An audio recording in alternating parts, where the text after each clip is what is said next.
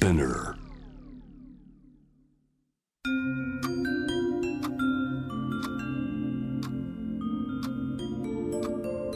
こんなこときっと取るに足らないからと性にまつわることを一人で悩み考えたことのある人たちへ。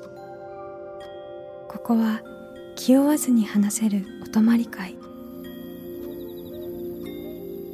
いつまでも終わらない会話の時間がその後の日々を支えるように個人的な思いの交換が私たちを救うのだ。私とあなたでおしゃべりを。私たちのスリープオーバー。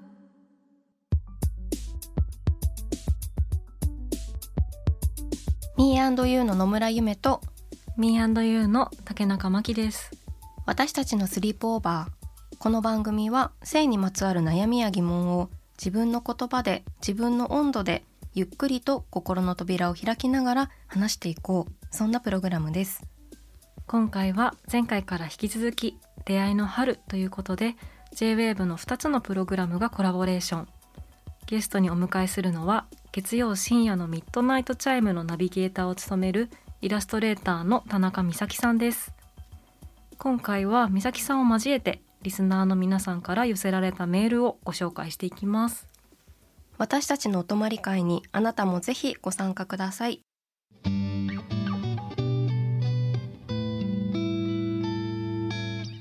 私たちのスリープオーバースタジオにはイラストレーターの田中美咲さんをお迎えしています。よろしくお願いします。お願いしよろしますくお願いしますこの番組は自分たちの言葉で性について語ろうというコンセプトがあるのですが私たちがこう、まあ、なんだろうプライベートというんですか、うんうん。で性について話したことあるかな？ありますかね？なんか気づいたらその話題になってたみたいな時は あるよね、うん。あるね。性の話題ってすごいさ様々だから、うん。うん。なんか最近どうからうん。やっぱりこう自分のセクシャルの話になることはうん。うん。あるよね。いやありますよね、うん。あとなんかご飯をこうやっぱ食べたりとかカラオケに行ったりして遊ぶことが多い？うん。と、なんだろう？なんかちょっとこう気持ちが オープンになって。そう。楽しくなっちゃっ楽しくなっちゃって。て。なんか話したりとかねうんうん。したりと怖い話したこともある気がする。怖い話したね。したよね。怖い話。とにかくわからないぐらいいろんな話の中にこう性性について話すことがあるよね。で今回はですねあの美咲さんと一緒に番組に寄せられたメールをご紹介していければなと思うので今回はちょっとね3人でうんあのメはいールについて、はいあのお話ししていけたらなと思ってます。お邪魔します。ありがとうございます。じゃあ1通目私から読ませていただきます。ラジオネームひろきちさん、34歳男性の方です。はじめまして。セックスの回数は愛情のバロメーターなの？の回を聞かせていただきました。リスナーのお便りでセックスは愛情のバロメーターじゃないと彼氏と喧嘩し話し合いで和解したエピソードが衝撃的でした。僕は愛情のバロメーターと考えていて一番大きいものがセックスだと考えていました。キスやハグ手をつなぐ回数などもバロメーターだと考えていました。今お付き合いしている人がいるのですが彼女は手をつなぐのもいやらしくスキンシップが原因で破局しそうです。好きや可愛いも言われすぎて何も感じない。というか心理的な負担になっていると先日言われました。手をつなぐスキンシップもダメな人にとって愛情のバロメーターは何になると思いますか？っていうことでした。うん。はい、はい、ありがとうございます。ね。ね、うん。たくさんあると思いますけどね、愛情のバロメーターっていうのは、うん。でもなんかこうバロメーターという言い方になるとこう、なんかななんでしょうね、うん。悲しいというか、うんもしかしたらその本当にゲームのような横にうん。HP みたいな感じのバロメーターかもしれないし、うん。なんか砂時計の形をしているかもしれないし、うん。貯金箱のような形をしているかもしれないっていう風になんか考えていきたいかな、愛情のバロメーターって一言で言うけど、うん。もしかしたら毛糸玉の形、うん。なんか自分の愛情のバロメーターってうん。どういう形状をしているんだろうみたいなことを考えても面白いかもしれない。なんかバロメーターっていうとこうチッチッチッチッチッってうんうん。ちょっとずつこう数で上がっていくみたいな。うん。なんかそういうイメージあるけど、うん。そうじゃない。毛糸玉だったらもうなんかうん。そういう、ね、ね。ぐるぐるぐるぐるぐるぐるって巻いてね、うんうん。またね。確かほどけてまたねうん。編んだりとかもできるよみたいなね。形を変えたりうね。ん。そうそうでも確かにねなんかバロメーター本当になんかどっちかとか上か下かとかね多いうん。少ないとかっていう風になんかなっちゃったりするかもしれないんですけど、うん、なんかこの番組でも結構言葉を言い換えていこうみたいなことを結構言ったりしてて、本当にこうね愛情っていうものがどういう形なのかみたいなうん。ことをこうそういう数字の計りじゃないような形でうん。考えてみるっていうのは本当に美咲さんの話そうだなって思ったしなんか絵て絵的な考え方でもあるなって思いました。うんそうかもしれない。もともとなんか数値化されたりとか、うん。その多い少ないグラフみたいな感じで社会的にこうなんかカテゴライズされることがずっと苦手だったしそれからずっと逃げてた方の人間なので、うん。なんかこうバロメーターってこう言われるとこう、うん。ハッとしちゃうっていうか、うん。なんか学生時代のあの 偏差値とかのことを思い出してしまって。確かに。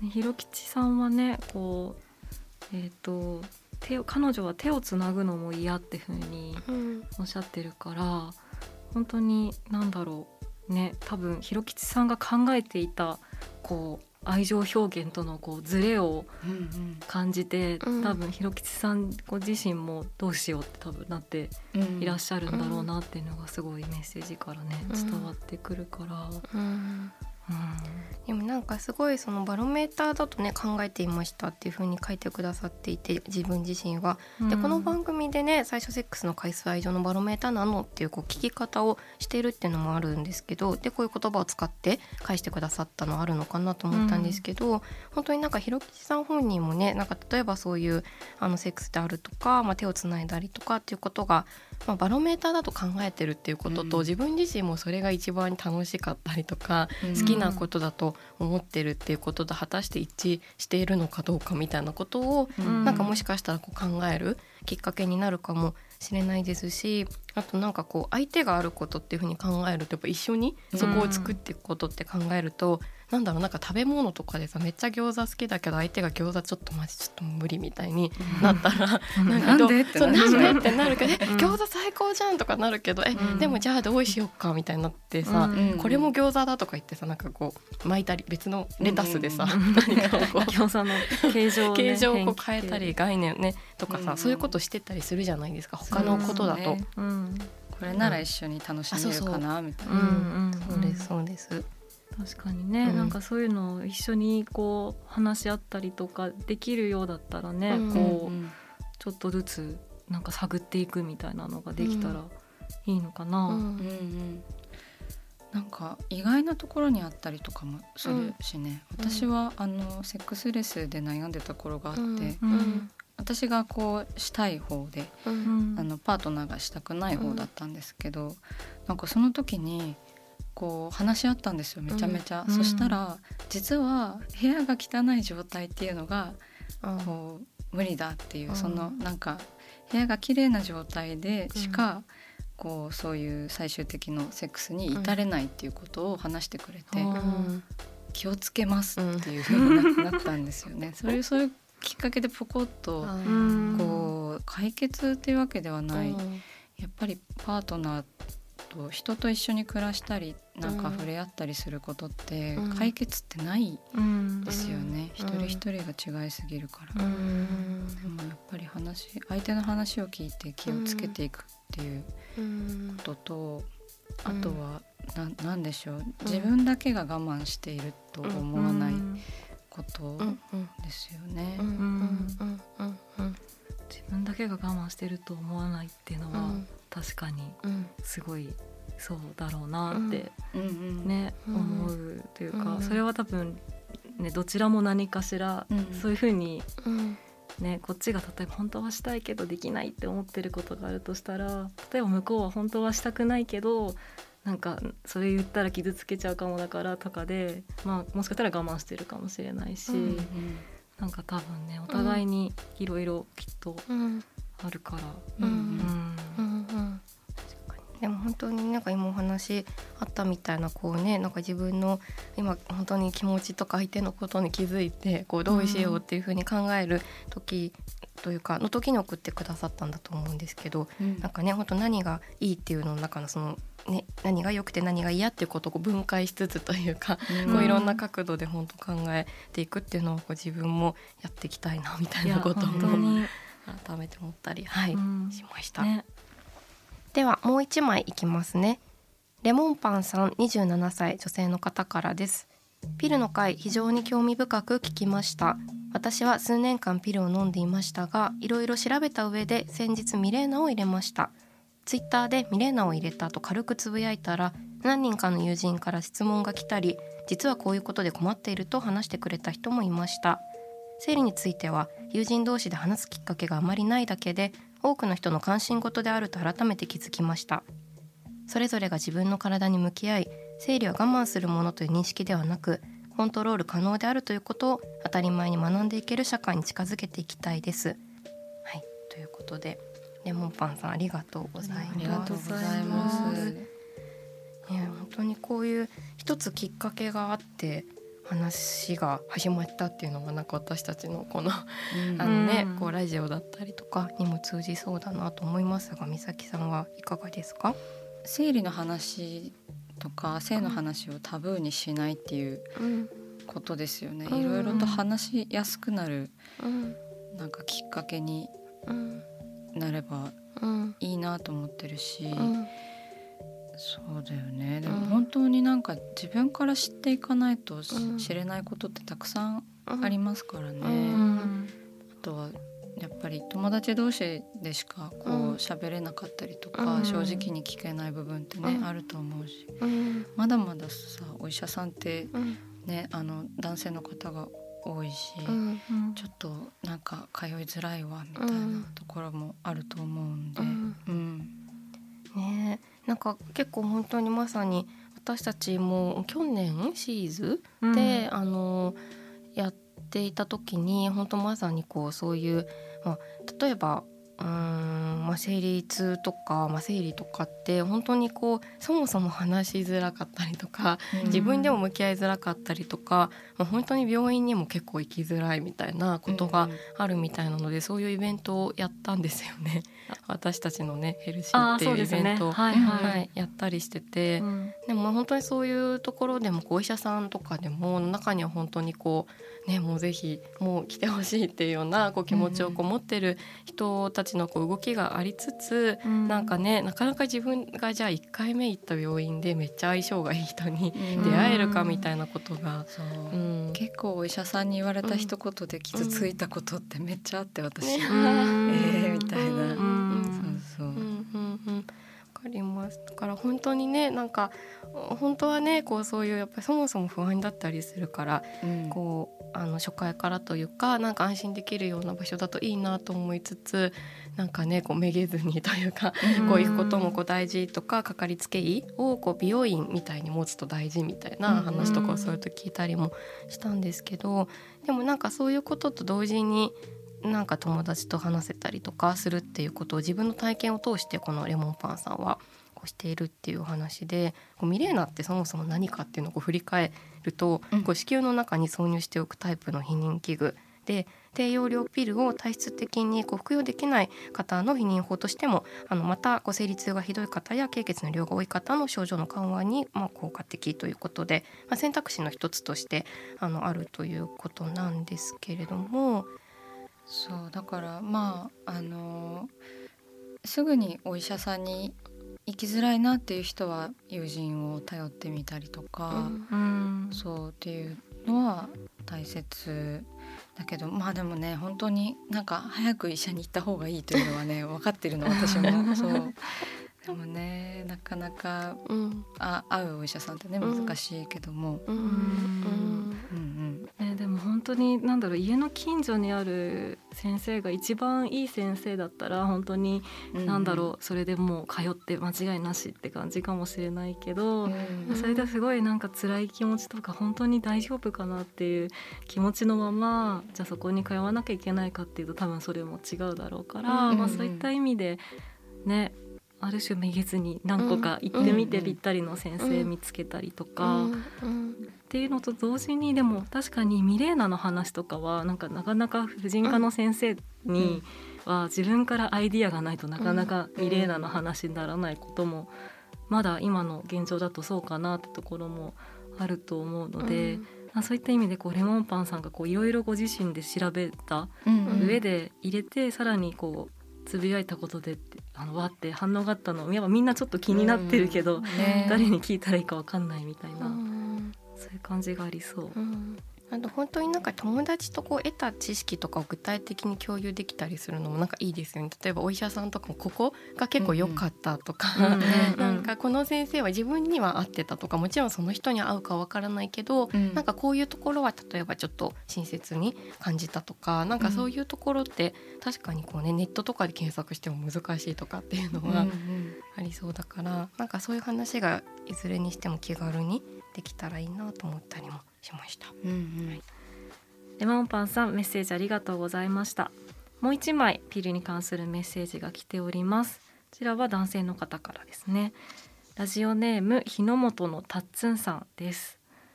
ピルの話をされた時ふと思い出したことがありました。僕が高校生の頃幼なじみの女の子の顔色が悪くてずっと心配していました。生理で辛いんだろうなと思って「大丈夫?」や「カイロいる?」といった声かけはしていましたがそれ以上のことはできませんでした。ある日彼女から「今日ピルを飲んでいるから多分大丈夫」と言われて頭がハテナになりました。当時の僕はピルは避妊する時に使う薬といった先入観があったのでなんで生理期間にピルなんて使うのだろうと疑問でした。その後ピルには避妊効果だけではなく生理痛の改善効果もあることを教えてもらってピルを使っていることに何の先入観も持たなくなりました。教えてもらわなければ生理は一生苦しむものだと思っていたので彼女には大変感謝しています。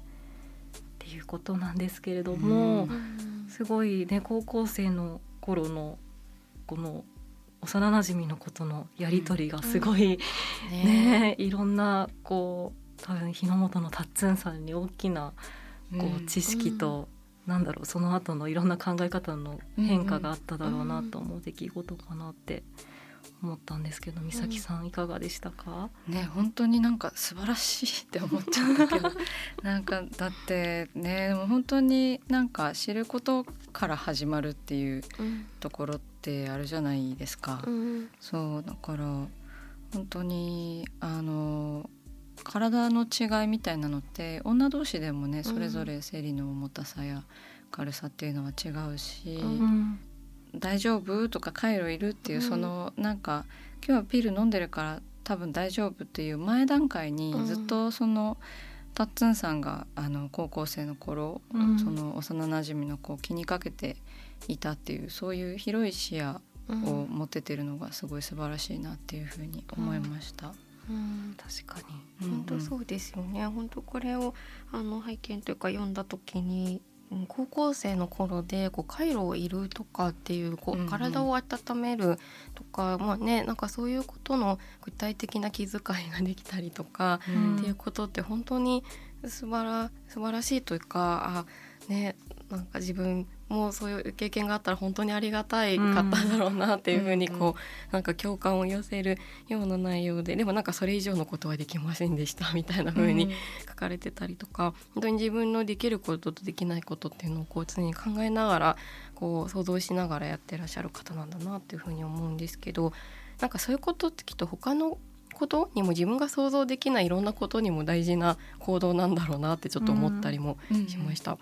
そうですね。なんか気づいて声をかけるであったりとか、うん。気づいてあえて声をかけないとか、うん。なんかそういう気づきみたいなものっていうのは、うん。何事でも本当大切なうんことですよね。うん。なんか今回この日の本のたっつんさんはあの生理が経験したことがない男性の方っていうところで、まあ、こういった生理が来る方に対して、えっと、こういうお声かけしてくれたりとかなんだろう先入観持たなくなりましたっていう風なメッセージをくれたかなと思うんですけれども言い方によってはうん例えば、うん、体のこと聞きすぎじゃないみたいにななる可能性もあるみたいな感じで生理のこととか話していいのかなとか思う男性の方もいるのかなとか思ったんですけど、うんなんかどういうふうに声かけられたら、うん。声かけられたらいいのかなっていうので、もし2人がなんかこう言われて嬉しかったこととかがあったら。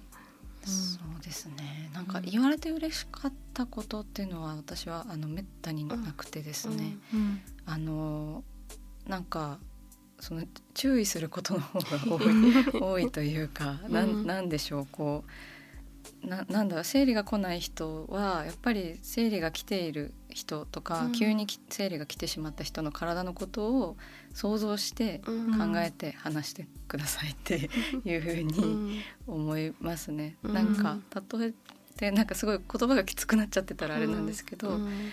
例えば急に生理が来てしまったと。であのちょっとナプキンがないっていうことを相談したら、うんまあシチュエーションにもよるんですけど、うん。買いに行っていいよって言うんじゃなくて、買ってくるね。うん。昼よ？夜よ？タンポン、何がいいの？っていう、なんかそこまで浸透してほしいというか、うん。うん。やっぱりそうもううん。生理恥ずかしいってやめようみたいなうん。風にすごい思っていて。うん。そうだから、こう「大丈夫?」とか「帰れる?」っていうのももちろん嬉しいし、うん。ありがたいけどやっぱそれでもなんかこのうん。私はね最近本当パートナーにうん「生理用ナプキンってこうなってるんだよこうつけるんだよ」ってうん。なんか見せたりとか説明したりとかしていて、うん。それがすごい大切だなというか、うん。なんか知らなかったって言うんですよ。でそれじゃダメじゃんっていうふうにすごい憤りを感じることも多いです。だから生理の授業がね男女で分かれているとか、うん。そういうところから問題が来ているとうん。思う。うん。ねえ本当そうですようん。ね。だからどういう本当にねなんか会社とかこうそういう場所だったりするとなんかこういう話ね本当にこう関係値とか、まあ、うん。言い方とかいろんなこともちろんあると思うんですけど、まあ、この日の本のたっつんさんみたいにこう、まあ、生理っていうことももちろんそうだけどなんかこの人こう具合が悪いじゃないかとか、なんかまあもちろん生理っていうものが辛い可能性があるものであるってことを知っておくことももちろん大事だし、でもあらゆる人にいろいろなこうあの不調だったりとか。無理なちょっと仕事しすぎちゃってちょっとあ昨日この人遅くまで働いてたっぽいなとかでもちろん自分が忙しいとか余裕がないことももちろんあるけどやっぱそういう時もね誰かに気遣ってもらえたらやっぱ嬉しいじゃないですか。なんかそういうことのなんか延長線にあるような気もするから、なんかそういうこう意図みたいな気遣いの意図みたいなものをこう薄くこう張り巡らしてるというか中のあ生理っていうのはきっと辛くて、まあ、きっと、まあ、多くの、あのまあ女性の、うんまあ、もちろん年齢とかいろいろ体調とかありますけど体のあの人の中にこう起こり得るものだっていうことだからそういう可能性があるんだなってことも知っておきながら、あのっていうことが結構ね大事なのかなって思ったりもしました。確。かに。なんか人によってはねこう、うん。本当にもう生理って言えたらうん。すごくいいと思いつつ、多分言えない環境の人とかもいたとしたら、うん。でも絶対になんかお腹本当痛いとか、うん。貧血で倒れそうみたいなうん。状態には出てきてしまうっていうのに、うん。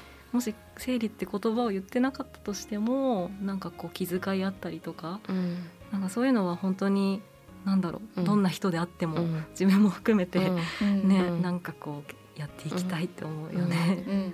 そうなん。ですよね。うん。はいいろいろねお手紙もいただいてあの今回は3人でお手紙についてもいろいろとお話ししましたがそろそろお別れの時間になってしまいましたはい短い短い短く感じる感じるねね美咲さんまたぜひ、はい。あのおしゃべりしに私たちのスリープオーバーにぜひ遊びに来てください。はい。私たちのスリープオーバーイラストレーターの田中美咲さんをお迎えしました。ありがとうございました。ありがとうございました。ありがとうございました。私たちのスリープオーバー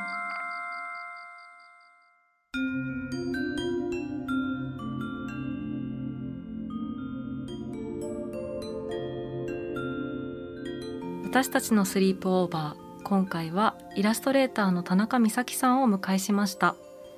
はい。いろいろね、うんうん。あの寄せられたはい。お手紙についても今回はいろいろ取り上げたんですけれども、はい。いかがでしたか？はい。こうまた3人で読むと3つの視点になるので、ね。そういうのもすごく大事なことだなと改めて思いました。うん。うん、なんかねこう、ま、そもそもお悩みってこう一人で最初は湧き上がってきたりするじゃないですか、うん。自分の悩みもそうなんですけど、ね、でもちろんなんか誰に言うかとか、うん。安心できる人にまずは言うっていうのはすごく大事かなと思うんですけど、うん。こう視点が増えれば増えるほどいろんな角度でうん。物事が見えるし美咲さんがおっしゃってたのバロメーターっていうことをもっと違うものにうん。こう置き換えてみたらっていうのも、あ本当に美咲さんの発想、ね。なんかならでは確かにってね。うんうんうんなったよね、うん。なんかすごいこう前のテーマだったりとかにも寄せてくださったお悩みはい。とかもあって、まあ、こういう感じですごいいろんなねもう私たちのスリープオーバーも割といろんなテーマを扱ってきてるので、うん。すごいそういった前扱ったテーマについてのお便りもすごい嬉しいなと思いながら、はい、伺っておりましたが、美咲さんともねこれからいろいろ一緒にやっていきたいですね。ねえ本当いろんなねことができるといいなと思いましたしやっぱりうん。コンセプトがすごくこう重なるところがあるので、うん。なんだろうこう夜とね夜をつなぐなんかはい。イベントみたいなやりたい。ものですとかねなんだちょっと親密なおしゃべりができるような空間とかをうん。やりたいですよね。やりたい。やろう。ん。ねやろう。なんかこう ちょっと双方向な感じというか、こううん。聞いてくださる方とう。もうん。一緒に場をうん。こう感じられるようなことをなんかよりやっていきたいなみたいな。きたい。うん。ねぜひそんな時にはうん皆さん、ね。覗いてみてくれたら嬉しいね。はい。みさきさんがナビゲートする J-WAVE ミッドナイトチャイムは毎週月曜深夜2時から放送中です。今週のミッドナイトチャイムには Me&You がお邪魔してカルタをめくりながらおしゃべりをしました。放送から1週間は radiko で聞けますのでぜひ聞いてみてください。皆さんは性について悩みや疑問はあるでしょうか？番組の感想や今後特集してほしいこと私たちのスリープオーバーのホームページからメールでお寄せください番組のインスタグラムから DM を送る場合はラジオネームを添えていただけると嬉しいです。メールをご紹介させていただいた方には番組オリジナルステッカーをプレゼントします。私たちのスリープオーバーは毎週金曜日配信。さらに JWAVE のラジオでもお聞きいただけます。毎週金曜日深夜1時30分から FM81.3 JWAVE こちらもぜひチェックしてください。気負わずに話せるお泊まり会次回も私とあなたでスリープオーバーしていきましょう。ここまでのお相手は Me&You の野村夢と竹中真希でした。